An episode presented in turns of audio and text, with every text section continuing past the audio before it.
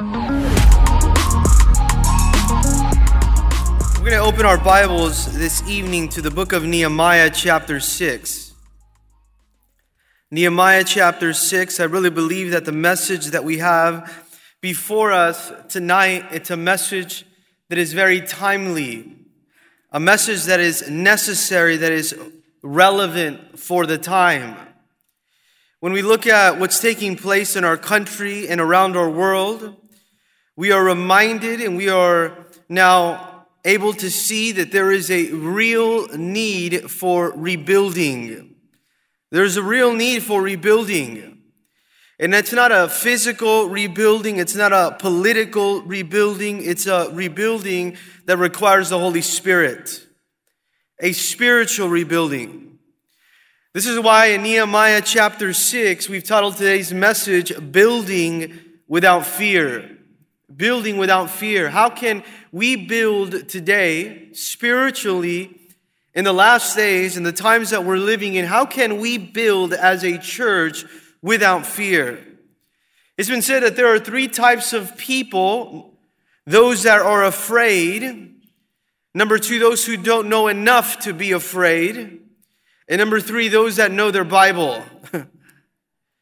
And today we come and approach the Word of God knowing the final outcome. We know the final victory, and the final victory is found in Jesus. We know the Bible. This is why we can build without fear. And we've seen in Nehemiah that he's demonstrated to us long obedience in the same direction. Long obedience in the same direction. And he started to build now and rebuild the walls of Jerusalem, but he began to build with a broken heart, with a humility. He started to build with a humiliation, recognizing the need and the situation that was critical. He was leading through crisis.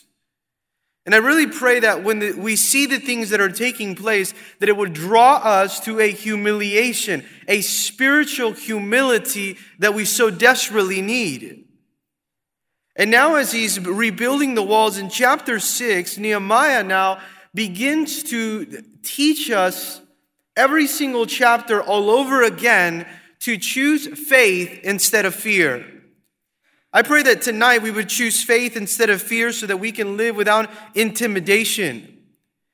Because too often we see the things that are taking place around our world and, and we become paralyzed with fear, paralyzed with doubt as to what's taking place or, or the fear of failure now whether or not others will approve of the life that we're living in, the obedience that we're living in the Lord. But it's been said before, we are as Christians called to lead from the front with grace, not from the rear with fear.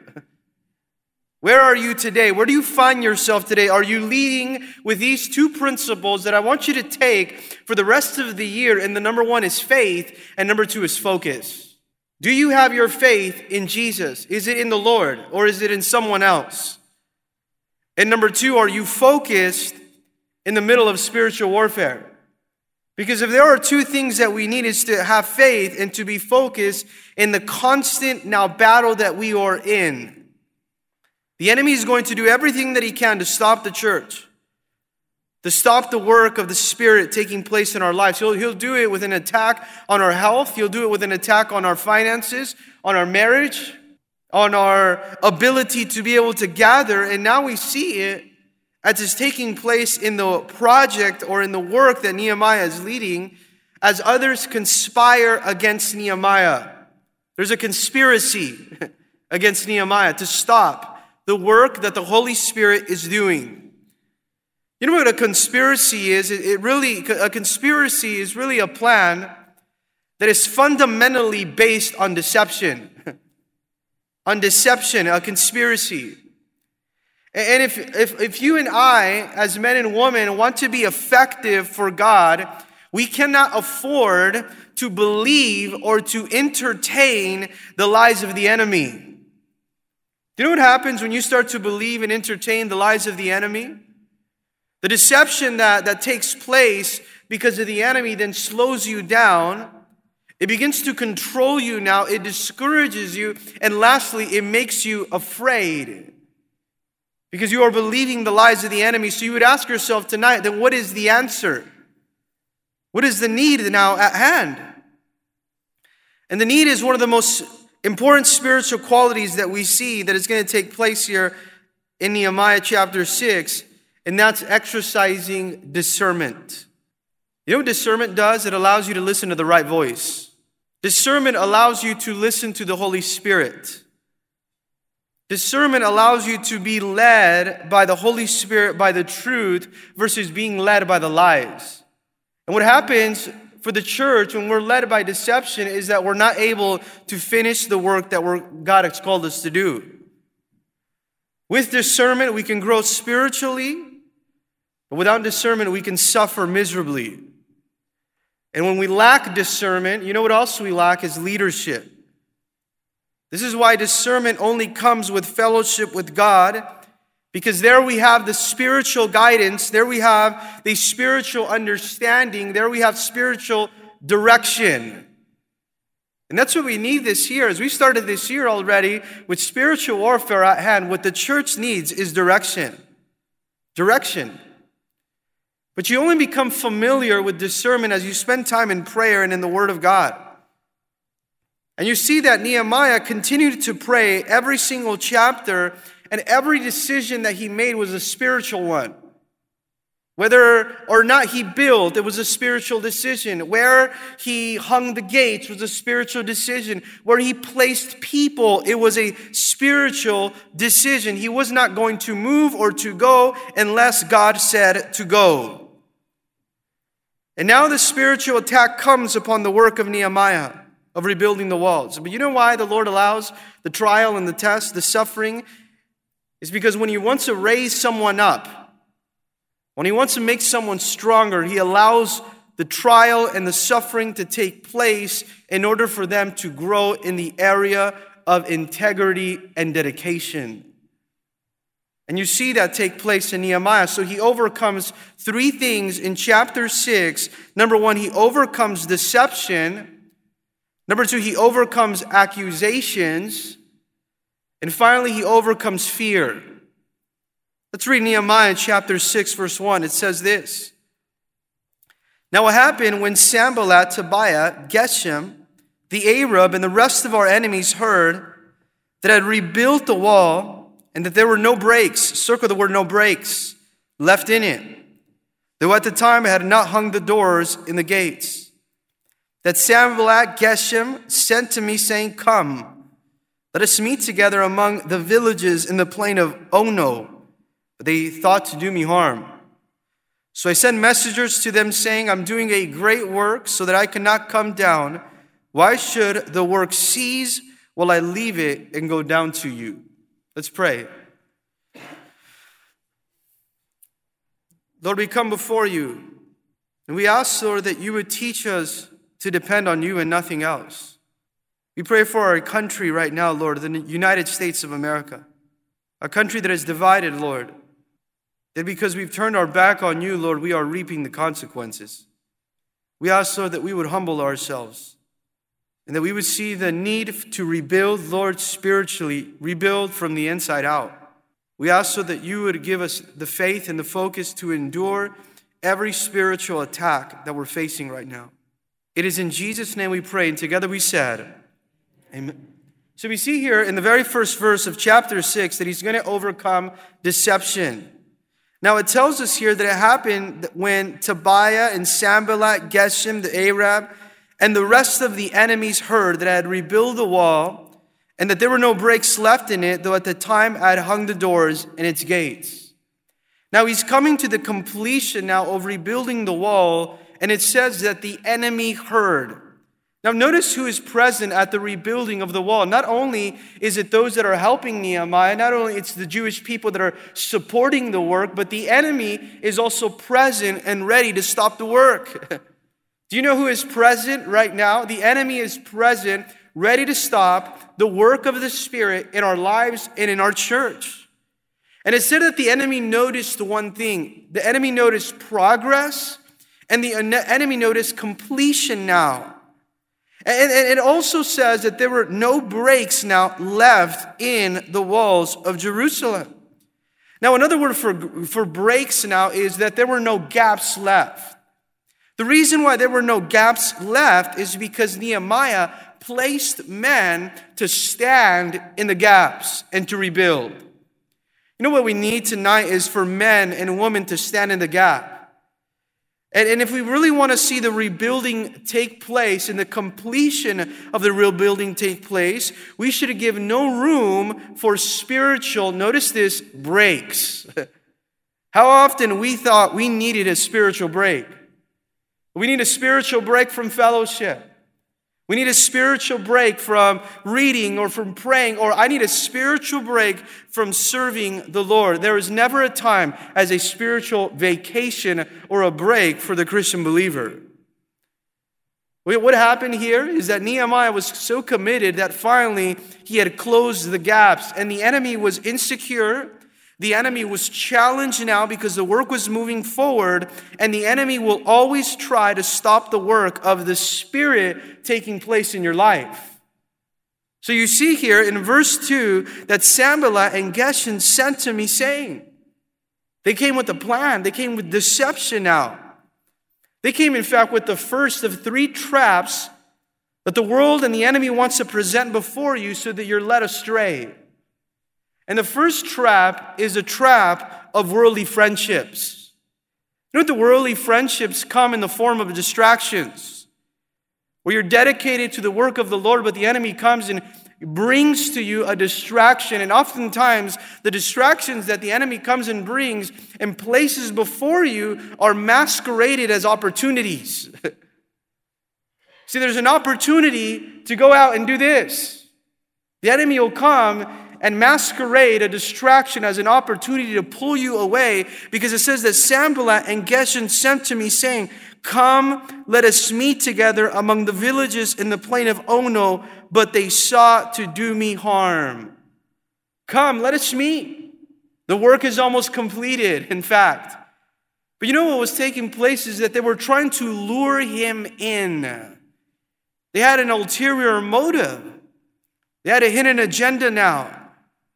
And the enemy sometimes comes to you with an invitation. Notice this invitational now that Nehemiah receives. Because the enemy, enemy wants to come and says, Come, let me take your time from you. Let me distract you. Let me pull you away. And it's important that we, this year specifically, in the times that we're living in, is that we become very wise and selective on what we say yes to. We can't be saying yes to everything.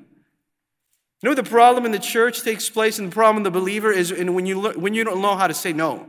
Because it's a sign of spiritual maturity when you can say no to a lot of things that are pulling you away from the things that God called you to do. If the enemy can distract God's people, he's already won the battle. And Nehemiah understood this, even though this invitation seemed like a harmless invitation, Oftentimes, the enemy comes with a polite invitation, but, but whatever position you may be as a believer, even tonight, know this that there will be always those that want to come and be friendly to your face like the enemy, but want to see your downfall behind your back. And they came for that reason alone. They sought to do me harm. You see that that's the objective of the enemy?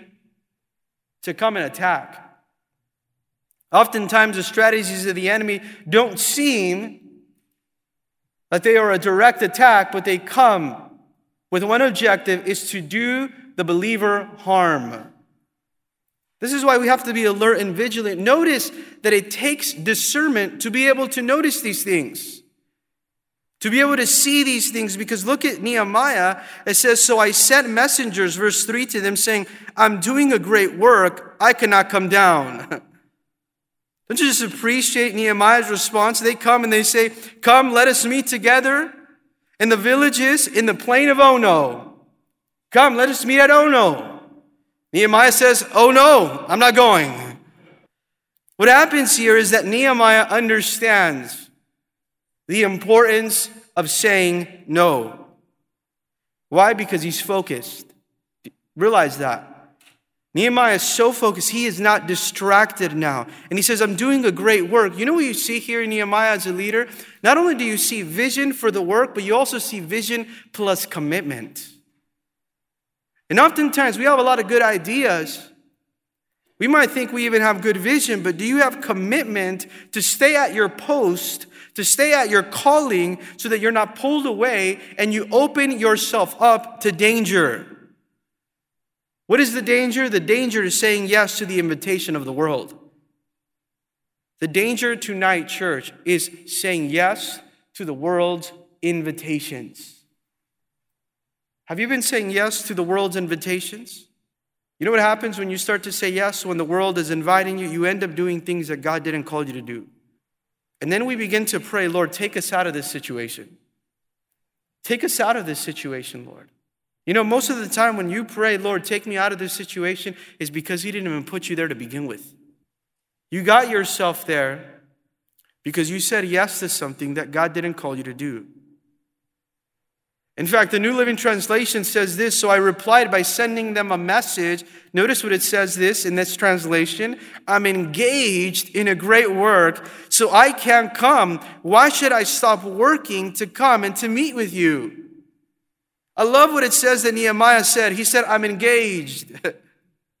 because you're either going to be engaged in the work of God or you're going to be entangled in the world's invitations. Are you tonight engaged or are you entangled?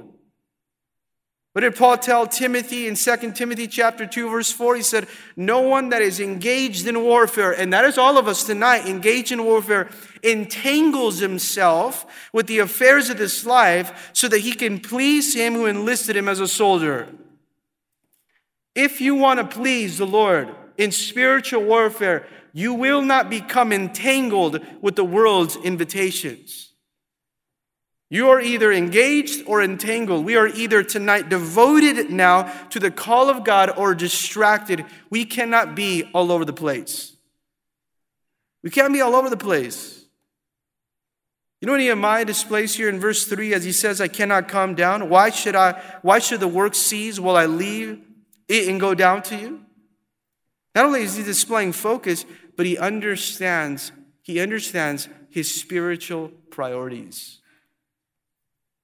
Do you understand your spiritual priorities tonight? Well, you know what's most important? Nehemiah is not concerned about what everyone else is doing. He's not looking around whether others are responding to that invitation, nor does he become comfortable because the wall is being completed. he could have said, Well, the wall is becoming completed. This is a good opportunity to go. He never thought he, would, he, he had arrived. He knew where he was called, and he knew what he was called to do as well. Because he was spiritually discerning that he was in the middle of spiritual warfare. So he said, I can't come. Why, why should this work stop and I take a break now and the work stop and I come to you? There's no reason for me to go. I have no business over there. But notice in verse 4, what it continues, it says, Because they sent to me this message four times, and I answered them in the same manner.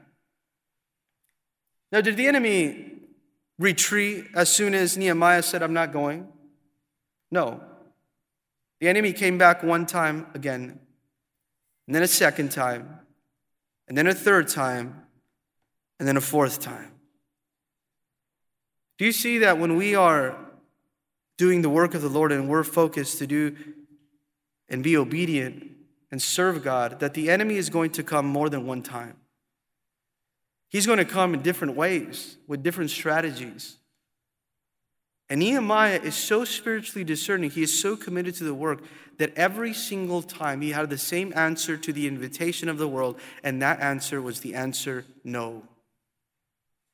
Why was it no? Because he was consistent. He was not distracted. He was not delayed now. He didn't allow the enemy to come with distractions here masqueraded as opportunities for a worldly friendship that was going to pull him away now. And every effective man and woman that wants to be effective for the Lord knows how to say, I can't come because this is pulling me away from things that are most important. I'm gonna, I want you to ask yourself tonight is there anything that is pulling you away from things that are more important?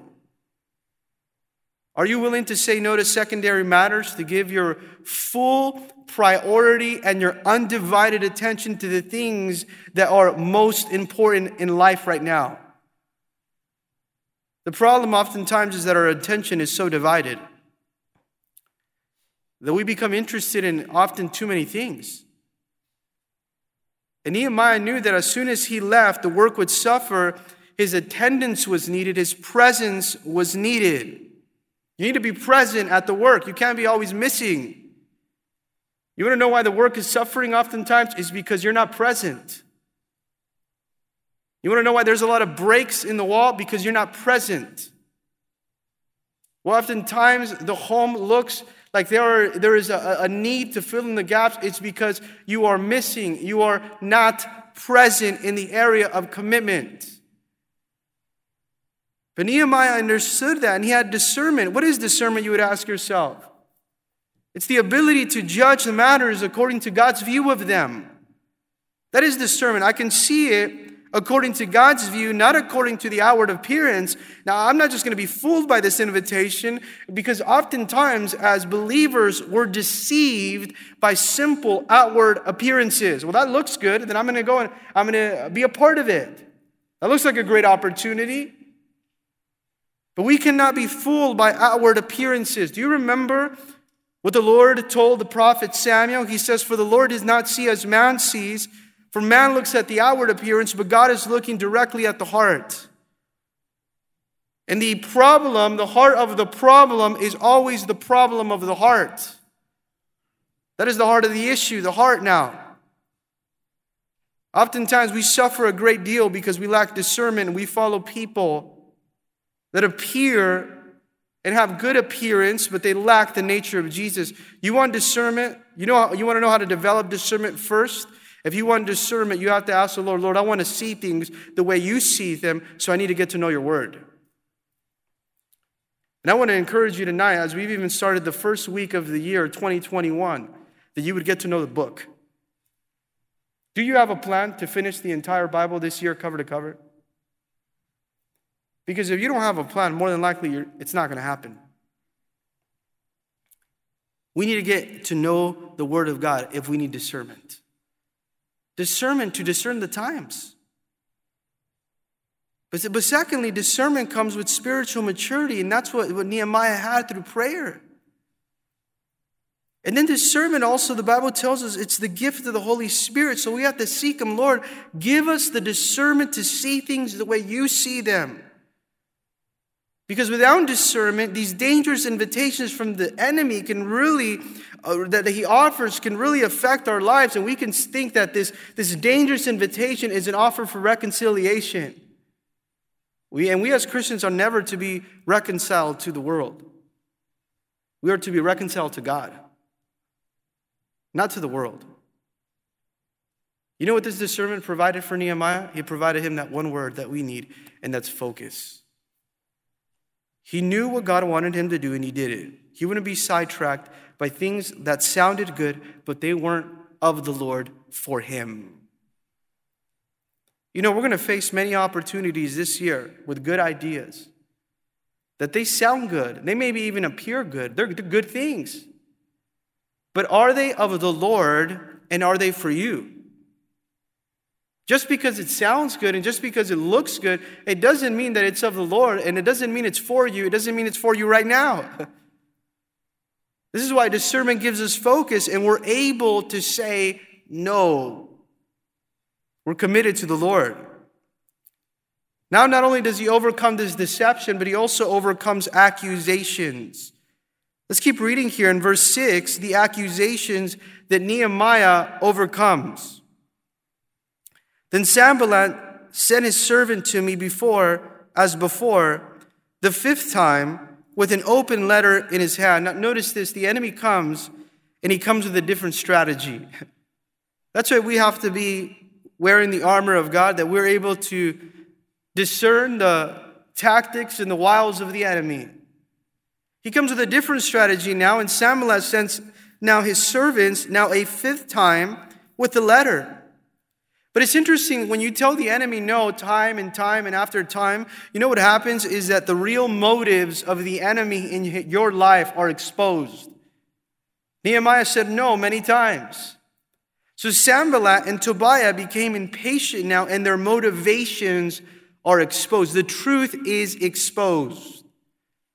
What I love about Nehemiah is that he's not a man who's scared to face the facts. He's not a man without a backbone. He's a man that has integrity running through his spine, iron. A man that knows how to stand the test of warfare. There's a big difference between a man, being a man and woman that is available and another one that's a yes man. There's a big difference between being available and being a yes man. You know what, a, what available is and a yes man? A yes man, you know what he does? It's, it's a person with a weak backbone, saying yes to everything. And Nehemiah comes here with a letter now to accuse Nehemiah.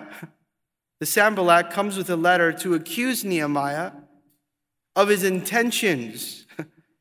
Do you see how the enemy always comes and tries to even attack our intentions? And the second attack is worldly slander. Well, if I can't be give you uh, and attack you and overcome you by worldly friendships, I will attack you by worldly slander. I'll come and speak against you.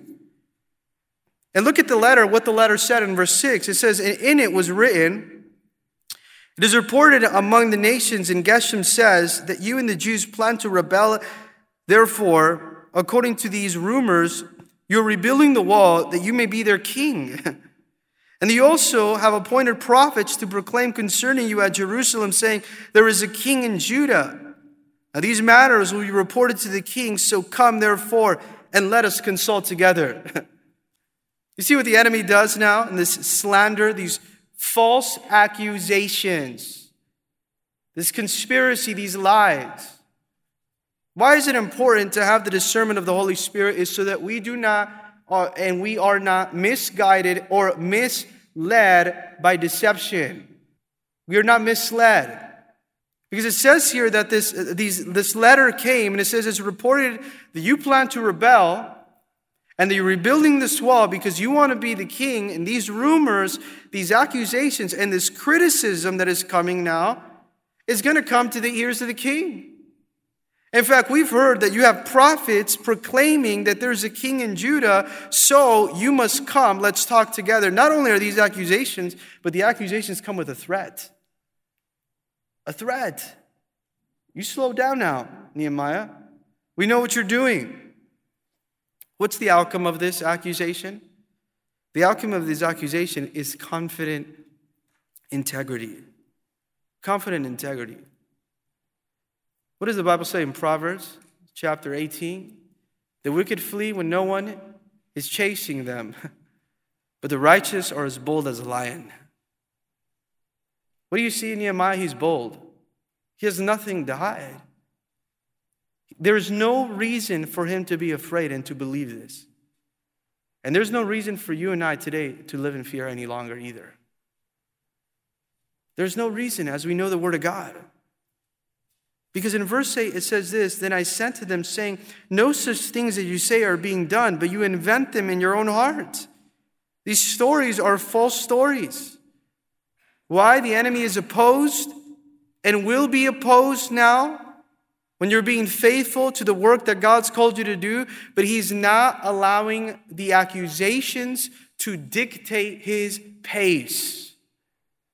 Have you allowed the accusations of the enemy, maybe coming into your mind, or the accusations of those that are coming against you to dictate the pace of what God called you to do, but because others don't approve of it, then you want to just slow down, stop, maybe reset, instead of going and moving forward that God called you to do? What did Paul tell the church of Corinth in 1 Corinthians 15 58? He says, Therefore, my beloved brethren, I love you, church, brethren, be steadfast, stand your ground, immovable, always abounding in the work of the Lord, knowing that your labor is not in vain in the Lord. What is it that we are to receive from Nehemiah chapter 6? Be steadfast, be immovable. Don't let nothing shake you, don't let nothing move you now. And Nehemiah, he could have spent time right now trying to defend himself, trying to prove that Sanballat was wrong and prove their point, but he wasn't going to waste his time. You know what he was going to do? He was going to continue to do what he was called to do. Now, notice the verse 9, the objective of why they came. It says, For they were all trying to make us afraid, saying, Their hands will be weaking in the work, and it will not be done. the accusations were coming with intimidation. And the intimidation, you know what it produces in our lives when the enemy comes to try to intimidate us? It produces insecurity. And when the enemy comes to intimidate us, it also produces discouragement. And Nehemiah realized what, what they're trying to do is intimidate us so that we become insecure and that we become discouraged and the work doesn't become done. They're trying to weaken us, discourage us. Do you see what he does now, how he responds? How is Nehemiah responding here in verse 9? He's resilient, he's relentless in prayer. Because you see here in verse 9, at the end of verse 9, it says, Now therefore, O God, strengthen my hands. What a beautiful prayer. It's a one line prayer, one liner. Therefore, Lord, you see what they're trying to do. Lord, here are my hands. Strengthen our hands. Should that not be our prayer tonight? Oh Lord, strengthen our hands amid the spiritual warfare. Do you see that throughout the entire book of Nehemiah? that his entire work and determination, and his mindset, it's all tethered by prayer. Every single chapter, there's prayer included. Because that's the only way a work survives. That's the only way any work survives when it's covered by prayer. You want to, you want to know why works fail? Spiritual works, oftentimes that start in the spirit but end in the flesh, is because somewhere along the road, someone stopped praying. Someone stopped praying. And he continues with greater determination now. As prayer is a response to encouragement, he's faithful in the warfare now, and he doesn't allow discouragement. Notice this, church, I want you to pay attention to this. He doesn't allow discouragement to be an excuse for disobedience. You, you see the, the response, the reaction of people even today. Discouragement, notice this, even for today, is not an excuse for disobedience. He didn't look for a way out, he looked for more strength in the Spirit of God. He didn't look for the approval of other people's opinions, he looked for strength by the hand of God. Oh Lord, strengthen our hands. It was Alan Redpath that said this No man can lead a work of God if he allows himself to be governed by what other people think. He is to secure help, fellowship, prayer, advice, and he is foolish not to take it. But if, he, if his ultimate decisions are based on popular opinions, he's going to fail. You know why Nehemiah didn't fail? Because only one opinion mattered, and that was God's opinion. This is why he went to prayer. This is why he's standing for truth. And truth comes with its fair share of bruises. But now, from verse 10 to verse 19, not only does he overcome the accusations, but he also overcomes fear. The world comes to offer him a worldly friendship. The world comes also to come and offer these distractions and, and give worldly slander. But the, the third attack, as he overcomes fear, is that he over, overcomes this worldly religion to become comfortable. Notice in verse 10 Afterwards, I came to the house of Shemaiah, the son of Delaiah, the son of Mehetabel, who was a secret informer, and he said, Let us meet together in the house of God within the temple, and let us close the doors of the temple, for they are coming to kill you. Indeed, at night, they're going to come and kill you. And he comes, and now someone tells him here uh, that he is to go into the house of God and to hide out because they want to kill him. In fact, what they want Nehemiah to do is they want to force him to compromise. And oftentimes the enemy comes as a wolf in sheep's clothing, wanting to force the church to try to compromise. And he's persuading Nehemiah into an easygoing, compromising religion here that will shrink the persecution. It's going to shrink the persecution here, but at the expense of him not carrying the cross any longer. Why? Because it's governed by the false opinions of other people. And you what Nehemiah responds? He says, I'm not going to live that way. Why should a man of God, why should a leader, why should someone with a responsibility like the one I have run from danger to save my life? Why should I run? You know what happens when you run? You expose yourself to the enemy. Because when we look at the armor of God, have you noticed that every armor is an offensive armor? It's, it's, it's an armor that you put in the forefront the, the belt, the breastplate, the boots, the helmet, but there is no peace for your back because you're not to turn your back to the enemy. You're not to turn your back to the enemy. And you know what happens when you run? You expose yourself as you turned your back to the enemy. Nehemiah said, I'm not going to live that way. I'm not going to compromise in order to try to gain safety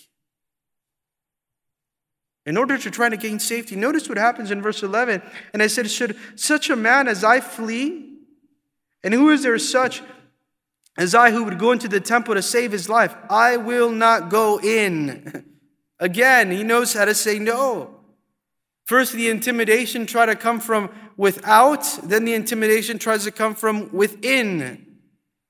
And he shrugs these accusations off of him He's focused on the people that he's serving now, and he continues to be dedicated and committed because in verse 12 it says, Then I perceived that God had not sent him. I realized this at all, but that he had pronounced this prophecy against me because Tobiah and Sanballat had hired him. Circle the word in your Bible, perceived.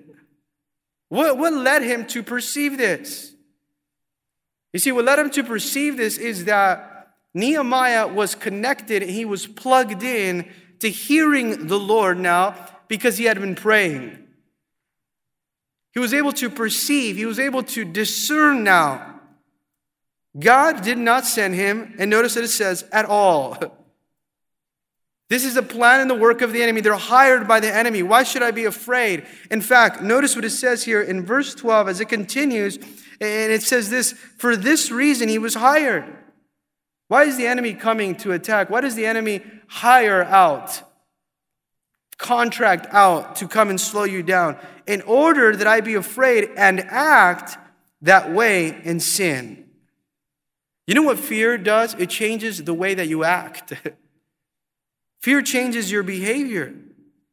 And it ultimately, when we allow fear to change our behavior, it causes us to sin because it changes the way you act. Here, Nehemiah says, I'm not going to live by emotion, I'm going to live by faith now. And notice what happens when it changes the way you act and you begin to sin. Sin gives others a reason to accuse you and to discredit you. Notice what it says in verse 13 so that they might have a cause for evil report, that they might reproach me. Why does the enemy want to come and accuse me?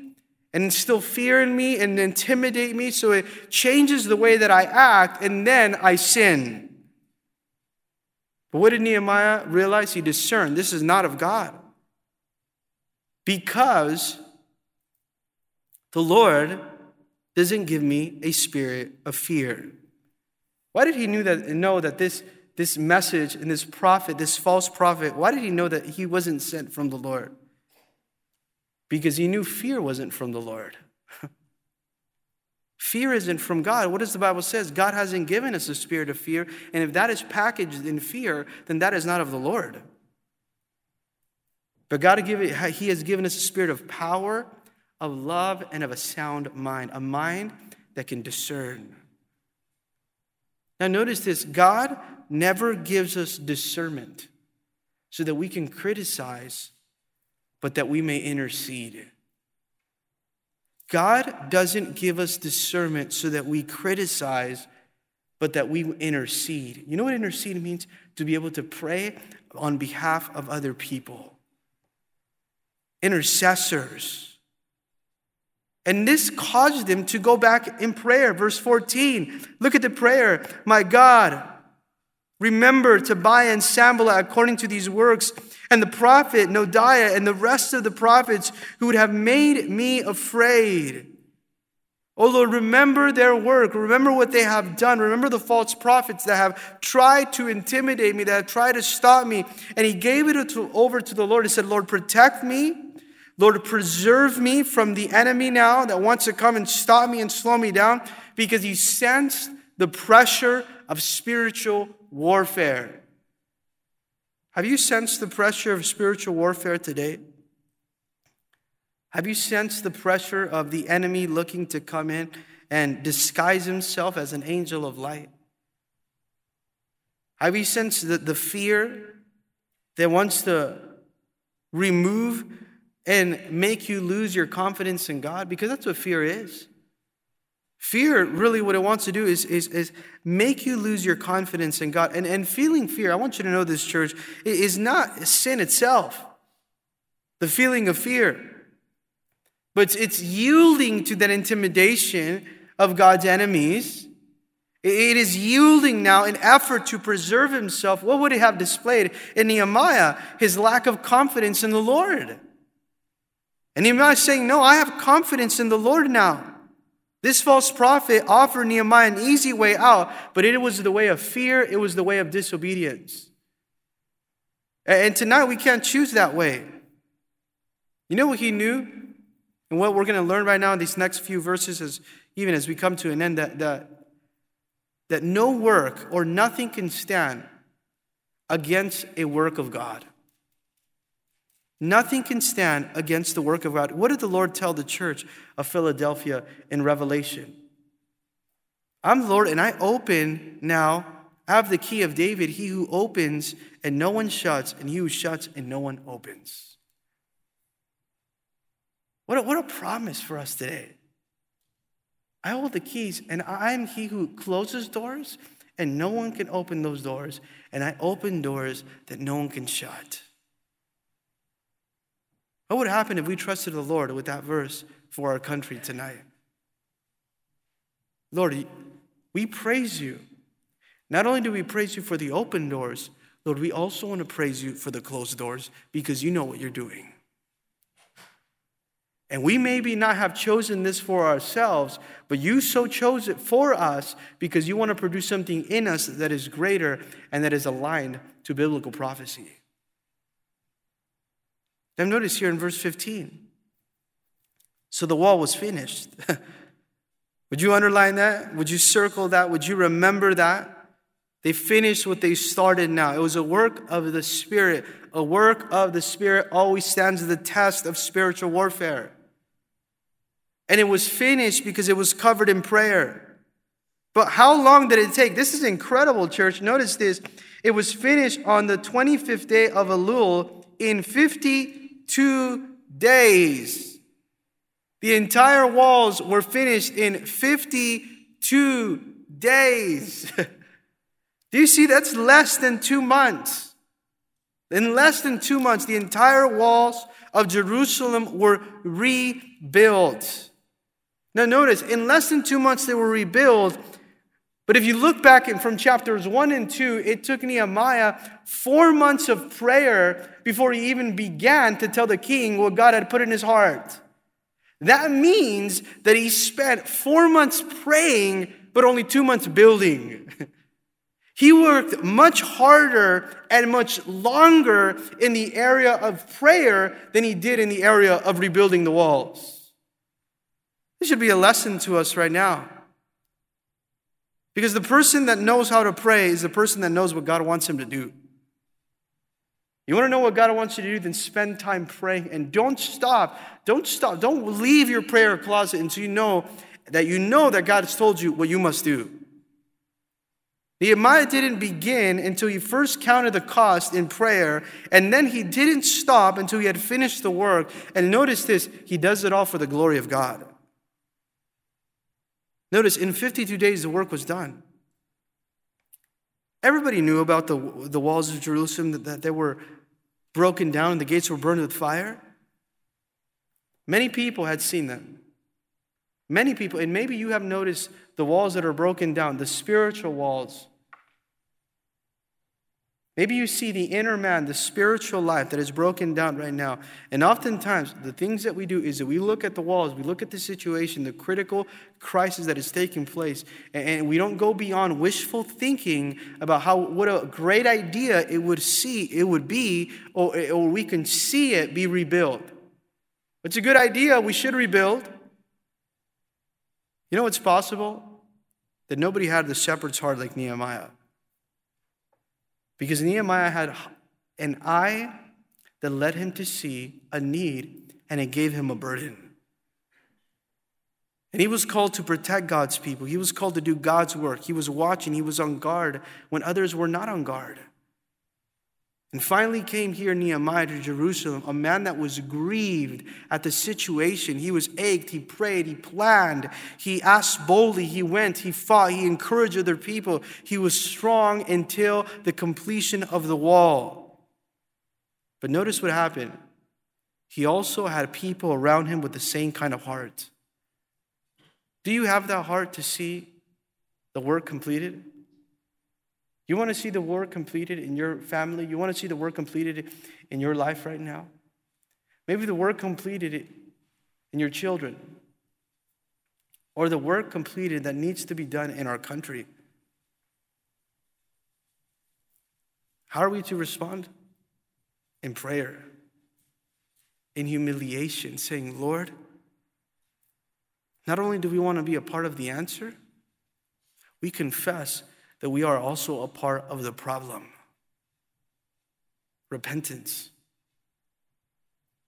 And notice what happens here, even in verse 16. It says, And it happened when all our enemies heard of it, that all the nations around saw these things. They were disheartened in their own eyes, for they perceived that this was a work that was done by our God. What was the conclusion of the matter? That you can't fight against God. That's the conclusion. What did, what did they perceive? What did they realize? That this was a work of the Lord. This had the fingerprints of God all over it now. Who can stand against the plan of God? No, nobody can stand against the plan of God. When it's a work of man, it's never going to last. When it's a work of the flesh, it will not last. When we try to, in our own strength, in our own ability, with our own plan, try to fix things, it will not happen. But this here was a work that was God initiated and it was God empowered. Do you remember in the, in the book of Acts when the religious leaders tried to come against the disciples and Gamaliel came and it said in chapter 5 of Acts, it said, I say to you, keep away from these men and leave them alone, for this is a plan or a work of men, it will come to nothing. But this was a plan of God. And it was one thing long obedience in the same direction. so, what are we to do tonight? We ought to continue to obey, to stay the course. Stay the course. Not answer to the world's invitations, not believe the slander and the lies of the enemy, and not compromise with a worldly religion of hiding out and staying back. You know what the enemy wants you to do? To hide out. The church is not called to hide out. Nehemiah was invited, come hide out. Come stay back. Come shrink back. But the church is not called to shrink back, to hide out, or to stay back.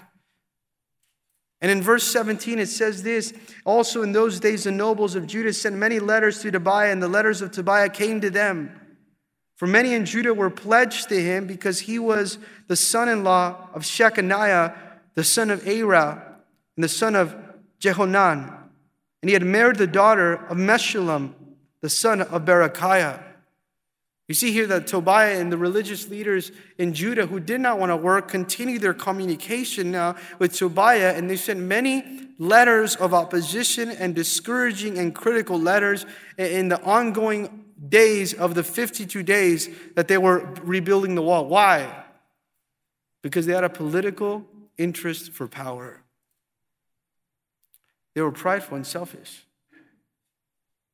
You know what's so sad is that when you see us become so distracted with a political interest for power, we belong to a different kingdom. Our citizenship is in heaven. God said, I will build my church, and He doesn't need anyone's competition. Notice what happened here. Also, they reported his good deeds before me and reported my words to him. And Tobias sent letters to frighten me.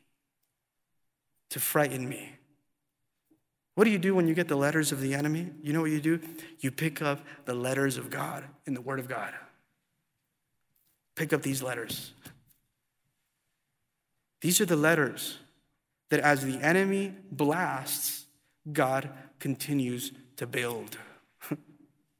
Who has the final word? God has the final word. And this is why persistency pays rich dividends, so that we as a church never, never, never give in and we remain faithful. Amen.